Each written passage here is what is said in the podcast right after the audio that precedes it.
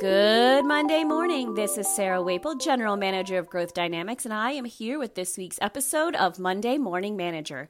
This topic, ASAP to ghost, is something that we hear regularly from people just beginning our training or from people that maybe haven't trained with us for a while and need that one on one coaching again. It is easy to get caught up in the excitement of a new sale and a new prospect or a new product with a client to forget to set that timeline. No matter what you do at one point or another, this is going to happen to you. So be sure to listen to this week's episode and pick up a few reminders. And as always, we're here for coaching when you need it. Now, without further ado, here we go. Symptoms Ruben was excited about the call he just finished with the facilities manager at a school in his territory.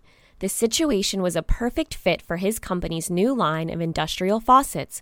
Plus, the facilities manager told him the hardware needed to be installed ASAP, or the school would face a fine from the local building inspector. Ruben couldn't help but feel this was one of those sales that all salespeople dream about a prospect that had to buy right now and they had to buy a product Ruben could deliver.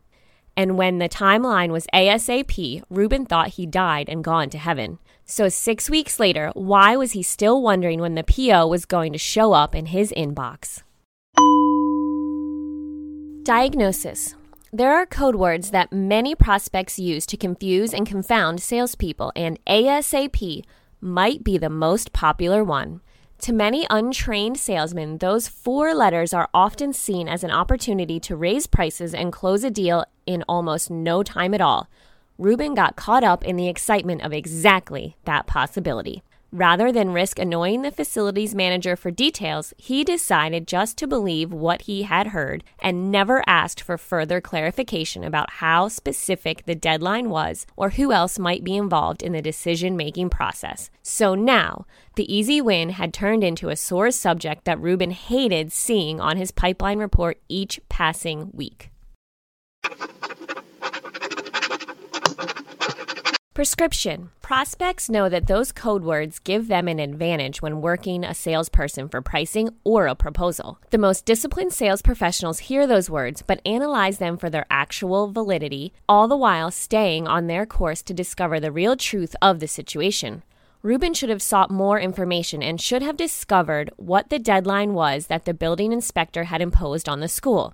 By keeping his cool and not allowing the potential of the sale to excite him, Ruben would have known there was a good chance he was being played by the facilities manager.